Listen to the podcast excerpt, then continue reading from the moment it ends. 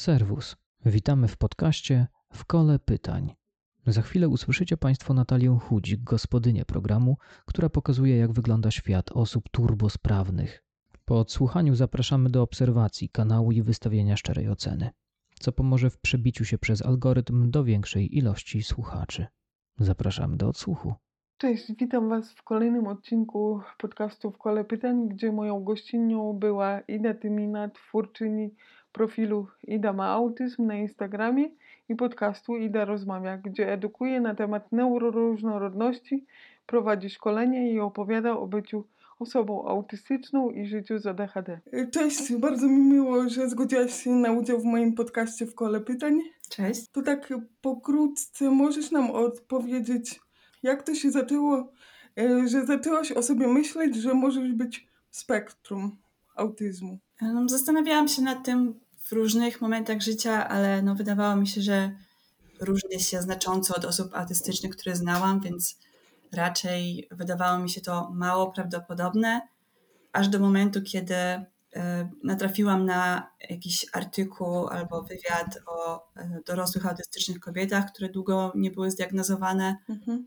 To było kilka lat temu. E, no i jak zaczęłam zgłębiać wtedy ten temat, no to stwierdziłam, że mm, to bardzo pasuje do mnie. Chociaż oczywiście jest też cały ten aspekt, że trudno w to uwierzyć, to jest trochę taki szok i z jednej strony wszystko się wydaje, że bardzo pasuje, z drugiej strony to, no nie wiem, może przesadzam, wszystko to jest chyba niemożliwe, czy ja sobie to wszystko naciągam i tak dalej. No ale kiedy poszłam z tym do moich rodziców, to oni stwierdzili, że rzeczywiście to, to raczej nie jest możliwe, więc zostawiłam temat na e, jakiś znowu dłuższy czas e, i dopiero chyba ze dwa lata później zdecydowałam się e, pójść do psycholożki, z taką myślą, żeby no, ogólnie rozwiązać moje problemy i z myślą, że może tą, tą ich podstawą, jakby e, przyczyną jest to, że jestem autystyczna.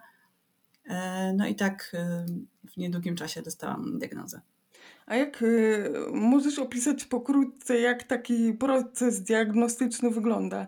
Tak, no wygląda różnie, w zależności gdzie się pójdzie, mhm. ale nie jest łatwo u dorosłej osoby, zwłaszcza kobiety, zdiagnozować autyzm, więc dobrze jak ten proces jest taki właśnie dosyć rozbudowany, dobrze jak jest w niego zaangażowanych paru specjalistów, więcej niż jedna osoba.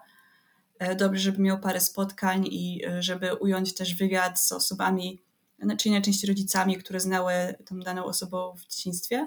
E, no więc tak było też w moim przypadku. Była rozmowa z moimi rodzicami. Ja opowiadałam o moim życiu, o tym, co mm, doświadczałam w różnych momentach, na różnych etapach życia i zrobiłam, wypełniałam różne testy psychologiczne. No i było też takie badanie ADOS-2, które jest takim właśnie typowym e, testem na autyzm, który się robi przy diagnozie. E, I tam oprócz tego, że się odpowiada na pytania, to są też takie różne zadanka, które trzeba zrobić. No i po tym wszystkim e, spotkałam się jeszcze z psychiatrą i wtedy dostałam tą oficjalną diagnozę. A w swoich poprzednich wywiadach wspominałaś, że twoja siostra też jest, yy, yy, też ma autyzm. Czy wobec tego autyzm jest genetyczny? Jest, zdecydowanie genetyczny. Całe rodziny są autystyczne generalnie. E, jeżeli jesteś osobą autystyczną, to e, przynajmniej jedno z Twoich rodziców pewnie też. Mhm. Tak to działa. Badania są jeszcze cały czas robione, więc jakby jest dużo niewiadomych, ale już wiadomo na pewno, że e, znaczna część autyzmu jest właśnie odziedziczalna genetycznie. A y, czy mogłabyś powiedzieć, y, czy są jakieś charakterystyczne cechy, które na przykład y, takie osoby zmuszą, że o, może mogłabym się zbadać, bo takie zachowania mogą na to wskazywać? Um, ogólnie autyzm nie polega na jakichś określonych, konkretnych zachowaniach. Mhm. Chodzi o inny, jakby specyficzny sposób postrzegania świata, przetwarzania bodźców. I mhm. ciągle jakby trwają różne badania i debaty na temat, co właściwie jest tym, tą jakby esencją autyzmu, co sprawia, że osoba autystyczna jest autystyczna, e, co jest tym decydującym czynnikiem tak naprawdę. E, no ale e, od lat oczywiście diagnozuje się autyzm na podstawie zachowania właśnie, Mhm. czyli obserwowania danej osoby albo tego, co osoba mówi o sobie. No i tutaj patrzy się na takie rzeczy jak relacje z osobami innymi, z ludźmi, na to, jak one przebiegają. No i w przypadku osób autystycznych my często mamy dużo problemów z tym, mhm. jako że no, należymy do pewnej, pewnej mniejszości, często nie jest nam łatwo porozumieć się z resztą ludzi, no i z tego też potem na tym jakby narastają e, różne problemy zdrowia psychicznego, e, zaburzenia właśnie więzi i osobowości. E, więc to jest częste i to też trochę sprawia, że no jakby zawsze osoby autystyczne mają też jakby dużo różnych innych rzeczy, które można zdiagnozować, co utrudnia ten proces. Ale jeżeli ktoś właśnie czuł się inny przez całe życie, e, nie wiedział dlaczego, wydawały im się zachowania innych osób dziwne i próbował to, próbowała analizować i zwłaszcza, że wśród nas właśnie dużo osób jest takich bardzo z taką tendencją właśnie do analizowania wszystkiego. E, mhm. Wykorzystujemy to do analizowania też ludzi, żeby zobaczyć, jak się, jak, jacy oni są, żeby wiedzieć, co zrobić, żeby nas lubili, jak się w to pasować, więc to jest takie doświadczenie bardzo wielu, zwłaszcza autystycznych kobiet przez całe nasze życie. Inne rzeczy to są takie bardzo charakterystyczne, to jest to, że mamy często takie bardzo intensywne zainteresowania i te nasze takie pasje w życiu to jest często coś, co jest dla nas najważniejsze i napędza i motywuje nas najbardziej. Mhm. Um, no i też um, jedną z takich najistotniejszych rzeczy w autyzmie jest to, że e, nasz układ nerwowy jest bardzo wrażliwy i to się objawia na różne sposoby, między innymi e, nadwrażliwościami takimi zmysłowymi na różne bodźce albo niedowrażliwościami też, po prostu różnymi odmiennościami w tym zakresie. No i też takim e, często trudnością z regulacją, z regulacjami emocji, no po prostu jesteśmy bardzo wrażliwymi osobami z reguły. I też mamy takie swoje charakterystyczne sposoby regulowania tego naszego układu nerwowego, to znaczy więcej niż inni ludzie potrzebujemy go jakoś regulować. E, I stąd na przykład stimowanie, e, które może być w różnych formach, ale często to są jakieś powtarzalne ruchy i na przykład bawienie się czymś, e, manipulowanie rękami, e, coś, co jakby ja zawsze robię, jeżeli po prostu siedzę i mówię, no to muszę coś jeszcze robić rękami, więc to robi też dużo osób autystycznych. A jakie techniki stosujesz, żeby utrzymać swoje dobre e, samopoczucie? Um, no, robię dużo różnych rzeczy, bo ogólnie po prostu staram się żyć zdrowo i uważam, że no, jakby podstawą jest po prostu mm, to wszystko, co ogólnie ludziom jest potrzebne, żeby być zdrowymi, czyli ruch i e, odżywianie się i sen. Ale no, mm, oczywiście przez to, że mm, moje życie nie było najłatwiejsze, przez to, że byłam autystyczna i niezdiagnozowana, e, no to mam też takich dużo problemów, e, które e, się skumulowały, jakby przez całe moje życie się zbierały. Różne trudne doświadczenia, które e, no, sprawiają, że teraz mam różne trudności emocjonalne.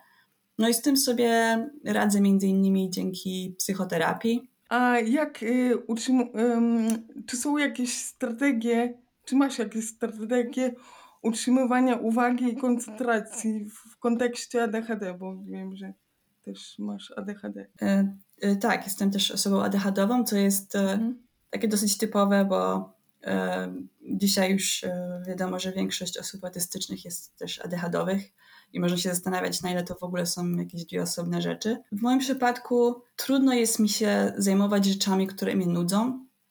E, bardzo trudno, e, bo automatycznie wtedy moją uwagę przyciągają rzeczy, które mnie ciekawią, czyli moje zainteresowania, coś, co w tej chwili akurat jest moją jakąś pasją. E, więc no, moim jakby staram się jakby takim sposobem na życie, który po prostu widzę jako też w sumie jedyną możliwość jest zajmować się czymś, co mnie interesuje. Mhm. I to sprawia, że nie muszę jakoś szczególnie walczyć o to moje utrzymanie uwagi na tym, mm, czym się zajmuję, ponieważ jakby moja uwaga naturalnie się tam znajduje. Więc e, od, e, odkąd e, sama miałam tą diagnozę autyzmu i zaczęłam o tym myśleć i zaczęłam o tym czytać i się tym interesować, no to stało się to jednym z tych moich głównych zainteresowań. I tym się dzisiaj zajmuję też w dużej mierze zawodowo. E, więc po prostu to skupienie się na tym, pracowanie nad tym wszystkim przychodzi mi łatwo. Oczywiście to też jest wysiłek, ale to jest wysiłek, który jakby mój umysł podejmuje bardzo chętnie, więc po prostu sama motywacja tego, że mogę się zajmować czymś, co mnie interesuje, no to już jakby sprawia, że moja uwaga jest w to zaangażowana. Mhm. Wspomniałeś, że pracujesz zawodowo. Ty uczysz angielskiego? Tak, zgadza się. Z wykształcenia jestem anglistką e, i poza właśnie zajmowaniem się e, edukowaniem na temat autyzmu i ADHD, zajmuję się też uczeniem angielskiego, e, więc trochę mam tak jakby to jedną z tych rzeczy na pół etatu i drugą na pół etatu. Czy jak masz te lekcje angielskiego, które prowadzisz, czy masz jakieś trudności w związku z tym? Na przykład musisz się jakoś charakterystycznie przygotować do lekcji? No myślę, że największym problemem jest to, że one są po prostu dosyć męczące dla mnie. Mhm. E, uczę e, angielskiego indywidualnie, e, najczęściej online i to już to jest duże ułatwienie, ale jednocześnie jest to taki e, no, dosyć bliski kontakt i taka sytuacja, gdzie ja muszę być bardzo skupiona na tej drugiej osobie i na tym, co ona mówi e, i na tym, co robimy w danej chwili. E, więc to nie jest dla mnie trudne, ale jest bardzo męczące i po każdej takiej lekcji muszę się zregenerować, więc to jest istotne dla mnie, żeby mieć na przykład wystarczająco dużo czasu między jedną lekcją a kolejną. I nie mogę mieć ich bardzo dużo w ciągu dnia, ani w ciągu tygodnia, więc to jest takie ograniczenie, które mam, mhm. że wiem, że nie jestem w stanie jakby wypracować takiej liczby godzin, jako, jaką może byłaby w stanie jakaś inna osoba e, wypracować. E, więc to jest e, zdecydowanie utrudnienie, ale też no, jakby akceptuję to teraz. Jakby mam już świadomość, z czego to wynika. Mam ten bardzo wrażliwy układ nerwowy. Y, mhm. Szybko mnie męczą y, kontakty z ludźmi. Y, no i tak zawsze już będzie. A czy masz jakieś rutyny swoje, które musisz wykonywać na przykład? Bo słyszałam, nie wiem czy to jest prawda, że osoby z autyzmem mają jakieś swoje tam rutyny w ciągu dnia i jak jakaś rutyna zostanie niezrobiona, to się bardzo denerwują. No, to jest trochę takie spojrzenie z zewnątrz albo stereotypowe mm. na mhm. to e, bycie osobą autystyczną. Tak naprawdę po prostu osobom autystycznym to utrzymanie e, właśnie tej tak zwanej rutyny, czy po prostu jakiegoś stałego planu dnia sprzyja mhm. bardzo, tak samo jak mhm. sprzyja większości ludzi tak naprawdę naszemu zdrowiu temu, żeby się dobrze wysypać, temu, żeby mieć e, prawidłowo działający metabolizm i tak dalej. Ale osoby autystyczne, no wydaje się, że nam pomaga to jeszcze bardziej, dla nas to jest jeszcze ważniejsze, no bo to pomaga no, regulować swój układ nerwowy, emocje, zachować spokój. I myślę, że w dużej mierze dlatego właśnie, że łatwo nas męczy wiele rzeczy. Na przykład ja męczę się e, no, tymi kontaktami z ludźmi, też taką jeżeli mam sytuacje, w których jest dużo rzeczy do zrobienia, jakby dużo elementów do ogarnięcia, jest chaos, to są rzeczy, które mnie po prostu bardzo męczą, szybko męczą, łatwo męczą. Mhm. E, no i to sprawia, że potem muszę dłużej wypoczywać i tak dalej. Więc uporządkowanie sobie tego w życiu, taka łatwość jakby życia z dnia na dzień, która jest zapewniona przez to, że te dni są podobne, przebiegają według jakiegoś schematu, mhm. to jest mhm. po prostu duże ułatwienie i coś, co uważam za coś bardzo zdrowego. Kiedyś był podział na um, osoby z zespołem Aspergera, czyli to, co zostało ci zdiagnozowane, o ile dobrze pamiętam z wywiadów, a e, osoby z autyzmem.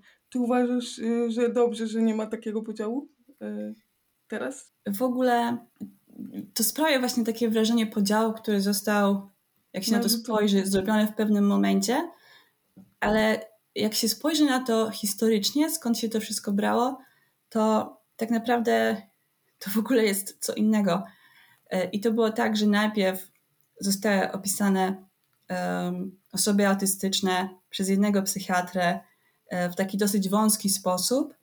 Mhm. E, I, jako, I akurat on działał w Ameryce i to się, no, amerykańskie kryteria jakby często mm, przechodzą na dalsze części świata i te jego kryteria, które on ustalił wtedy, bardzo się przyjęły. To był Leo Kanner, taki mm. psychiatra, który mm, przeprowadził się do Ameryki i tam działał. Później e, inne osoby, które działały na tym polu, a konkretnie Lorna Wing, e, taka mm, psychiatrka brytyjska, zauważyła, że wiele osób, które no, zasadniczo, które, które też są autystyczne, mhm. tych konkretnych jakby kryteriów, które obowiązują, nie spełniają, E, to po pierwsze, a po drugie też e, szybko okazało się od czasu, kiedy autyzm jakby zaczął, został opisany, zaczął być diagnozowany, że została do niego przypisana taka bardzo duża stygmatyzacja, że ludzie się bardzo bali tego słowa, myśleli o tym jako o jakiejś strasznej chorobie. E, I też właśnie z tego powodu e, Lorna Wing wymyśliła ten zespół Aspergera, nawiązując do innego z psychiatrów, którzy jako pierwsi opisali autyzm. I to był po prostu taki właśnie podział, który jakby umożliwił um, dodanie trochę no, no takiego um, rozszerzenia jakby tych kryteriów na inne osoby. Mhm. E, I dzisiaj już nie jest to potrzebne, to zostało po prostu ujednolicone. E, dzisiaj te kryteria są szersze, e, uwzględniają więcej rzeczy, zresztą no po prostu więcej wiemy już na temat autyzmu. Mhm. No i dlatego mm, teraz wszystko, jakby wszystkie osoby autystyczne są diagnozowane pod jakby jednym nagłówkiem, mhm. e, który no, brzmi niestety zaburzenia ze spektrum autyzmu. Ale czy właśnie nie przeszkadza ci takie dzielenie osób? Bo, bo niektórzy e, czytają komentarze, że jak ktoś jest wysoko funkcjonujący, to yy, spotkałam się z takim komentarzem, że po, po tobie autyzmu nie widać, bo jesteś wysoko funkcjonująca, a ja mam na przykład syna, który tam e, nie komunikuje się ze światem, jest zamknięty w sobie i jest nadal takie dzielenie. Tak, jest to bardzo dużo różnych nieporozumień wokół autyzmu e, mhm. i wynikają często między innymi z tego, że ludzie długo nie do końca wiedzieli i w sumie nadal nie do końca wiemy, czym autyzm jest. Mhm. I jakby przypisywali mm, właściwości, zaburzenia, cechy osób autystycznych, jakby wszystkie autyzmowi. Mhm. Czyli zakładano, że jeżeli osoba e, dostała diagnozę autyzmu, to że w ogóle nic innego u niej nie diagnozowano, tak było jeszcze mhm. niedawno. E, I tak jakby zakładano, że wszystkie te problemy tej osoby wynikają z tego, że ma tą okropną rzecz zwaną autyzmem. I mówi się o tym, jak osoby autystyczne są bardzo różne. W taki sposób e, się to określa, że autyzm się bardzo różnie objawia u różnych osób.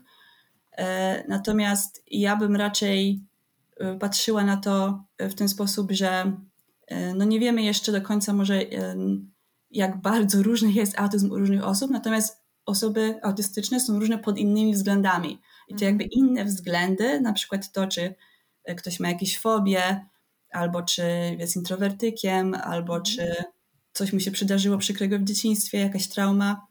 E, te wszystkie inne rzeczy, albo po prostu jakieś wrodzone cechy psychologiczne, e, to wszystko sprawia, że te osoby autystyczne są tak różne. I dzisiaj wydaje mi się, że dużo mamy do takiego jakby odkręcenia i takiego zdemitologizowania tych mitów, które polegają na tym właśnie, że strasznie dużo przypisywano autyzmowi rzeczy, które z autyzmu tak naprawdę nie wynikały. Więc to jest coś, co będziemy się pokutować jeszcze przez wiele lat. Um, I no, między innymi do tego należy to właśnie, że to takie myślenie i takie sformułowania, że u niektórym osobom jakby autyzm nie szkodzi, a innym szkodzi tak. bardziej, sprawia, że funkcjonują bardzo źle, e, a nie rozważa się, że może to jest coś innego niż autyzm, co jest ich e, największymi problemami. No a jeśli chodzi o same te określenia wysoko i nisko funkcjonujące, no to myślę, że one są okropne i są też no mało przydatne po prostu, no bo to to właściwie znaczy e, i każdy ma troszeczkę inne problemy i to, że się nazwie kogoś wysoko albo nisko funkcjonującym, to Mm, za dużo o tej osobie nie mówi. No i do tego, trochę, moim zdaniem.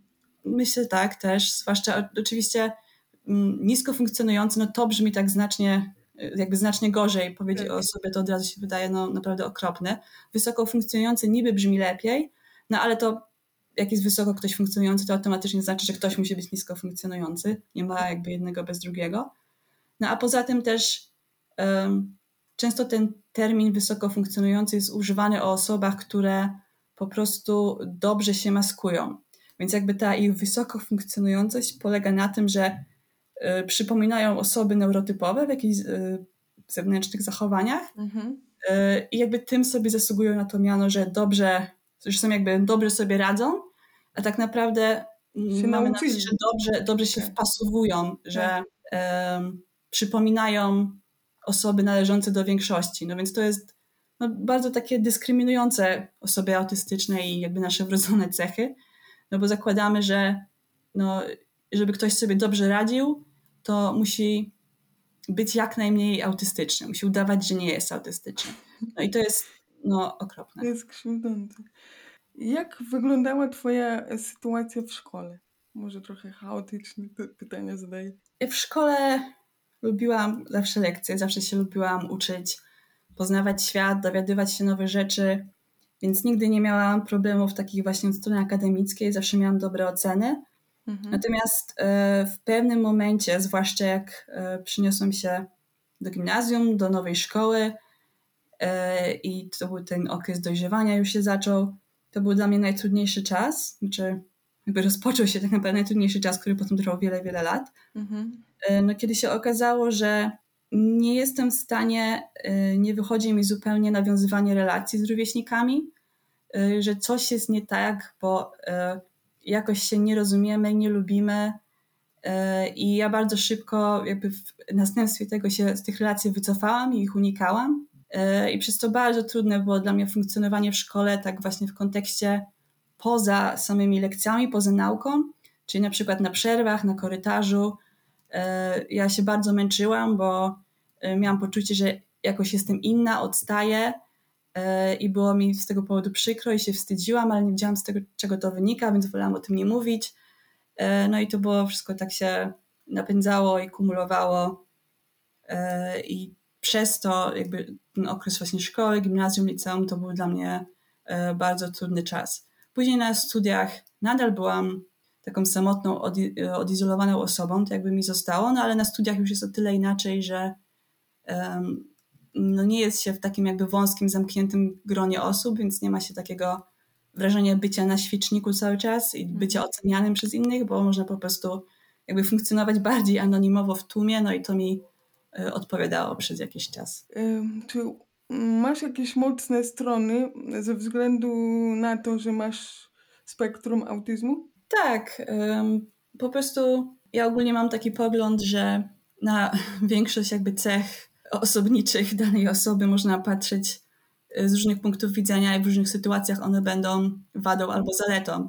I tak jest też z większością moich cech, które po prostu wynikają z autystyczności mojego mózgu. Więc duża wrażliwość, intensywne zainteresowania, y, to wszystko w zależności od kontekstu będzie albo wadą, albo zaletą. No i oczywiście ja też staram się tak żyć, żeby jak najczęściej one były zaletami. No i tutaj myślę, że to właśnie jakby to, ten fakt, że ja się tak bardzo pasjonuję, że tak bardzo wchodzę w temat, że tak bardzo się i chętnie angażuję w różne rzeczy, no myślę, że to są e, jedne z moich najbardziej pozytywnych cech. A masz jakąś wadę, która cię jakoś tak bardzo denerwuje? No dla mnie najtrudniejsze jest, są te trudności z regulacją emocji. To, to bycie właśnie taką bardzo wrażliwą, e, łatwą do zranienia osobą, co też wynika no jakby z tej historii potem dorastania, jakby będąc w trudnej sytuacji, e, no to wiadomo, że później się no jakby twoja osobowość e, i twoje zdolności nawiązywania więzi z ludźmi nie rozwijają się tak, jak byłoby najlepiej, żeby się rozwijały. Mhm. Ale no, y, sam fakt, że po prostu właśnie jestem taką bardzo wrażliwą, emocjonalną osobą, to już jest dla mnie trudne. I y, mimo, że to też oczywiście może być zaleta, to jednak częściej jestem z tego niezadowolona niż zadowolona. Mhm. Byłaś ostatnio w Białowieży. Yy, zrobiłaś sobie takie samotne wakacje na swoich warunkach. I wcześniej opowiadałaś, że byłaś yy, na wakacjach z rodzicami i że było fajnie, ale nie za bardzo yy, ci od, to odpowiadało. Moje pytanie brzmi, jak wyglądają wakacje na twoich warunkach? Yy, To, czego się nauczyłam z czasem, Mhm. to jest, żeby się nie przebodźcowywać. Właściwie nie mogę jeszcze powiedzieć, że całkiem się tego nauczyłam, ale to jest Mhm. coś, z czego się uczę nadal. Mhm. e, że mimo, że ja mam właśnie często dużo energii do działania i dużo ochoty, żeby poznać, zobaczyć nowe miejsca i dowiedzieć się jeszcze czegoś, i zrobić Mhm. jeszcze coś, to y, często nie zauważam, jakby będąc właśnie w tym takim ferworze robienia różnych rzeczy, jak Mhm. bardzo to męczy mój organizm. I później na przykład na koniec tygodnia okazuje się, że właśnie nagle wybucham płaczem i nie jestem w stanie zrobić nic. Mhm. Więc to jest coś, czego muszę się nauczyć, żeby ograniczać liczbę bodźców, żeby umieć rozpoznać, kiedy czegoś już jest za dużo, czyli na przykład kontaktów z ludźmi, za dużo właśnie zwiedzania, chodzenia po rozgrzanym mieście, Mhm. co mm, jakby w pełnym słońcu, jakby w takim właśnie intensyw, jakby pod takim atakiem różnych intensywnych bodźców. Mhm. E, I dla mnie takie e, wakacje, które są trochę bardziej spokojne, są bliżej natury i też mają w sobie od razu jakby z góry zaplanowany właśnie czas takiego wypoczynku, relaksu, właśnie na przykład w spa, czyli po Mhm. prostu relaksu e, jakby typowo, no bo całe wakacje jakby są jakimś rodzajem wypoczynku. Ja bardzo lubię wypoczywać aktywnie, ale staram się też teraz dostrzegać to, że czasami muszę odpocząć też mniej aktywnie od tego aktywnego wypoczynku, żeby ostatecznie jakby całość mnie nie, nie wyczerpała i nie przebodźcowała. A Sauna ci się bardzo spodobało. Też czytałam ostatnio. Tak, bardzo. Kolejne pytanie od słuchacza. Y, Co myślisz y, na temat filmów takich jak Atypowy na Netflixie? Czy to dobrze, że powstają y, takie filmy? W ogóle oglądałaś ten serial? Ym, tak, oglądałam część. Mhm. Ym, no był w miarę okej. No, y, myślę, że to jest nie, nieuniknione, że jeżeli jakby mamy coś takiego jak osoby autystyczne, y, no to że y, będą powstawać o nas też filmy próbujące nas reprezentować. Y, I myślę, że dla wielu osób autystycznych to jest ważne, żeby też zobaczyć siebie, móc rozpoznać siebie, bo tak jak każda mniejszość jakby no dorastamy wśród ludzi, którzy są inni i często kultura też jest przepełniona takimi wzorami postaci, które są inne od nas, więc dobrze jest mm, móc mieć kogoś, z kim możemy się utożsamić, na przykład właśnie na ekranie. Mhm. E, No ale tutaj ba- bardzo istotne jest, żeby te reprezentacje osób autystycznych tworzyły osoby autystyczne, bo reprezentowanie mniejszości w taki jakby no, wyślony sposób przez Mhm. większość, która nie do końca nas rozumie, no, no nigdy nie będzie tym, czego my właśnie jako ta mniejszość potrzebujemy. Mhm. E, No i z tymi reprezentacjami też oczywiście jest taki problem, że no zawsze one pokazują jakąś jedną osobę i może się zdarzyć tak, że jakby szeroka publiczność, kiedy taka e, jakaś postać, na przykład autystyczna w jakimś filmie, w serialu stanie się bardzo popularna, mogą automatycznie zacząć zakładać, że okej, to, to jest osoba autystyczna, kropka, więc jak poznają kolejne osoby autystyczne, to będą zakładały tak, że są takie jak ta osoba w tym serialu. No Mhm. więc to jest taka trudność, no ale to jest nie do uniknienia. Wiem, że prowadzisz swój, y, swój podcast, tak jak wcześniej mówiłam. Mm, Ida rozmawia.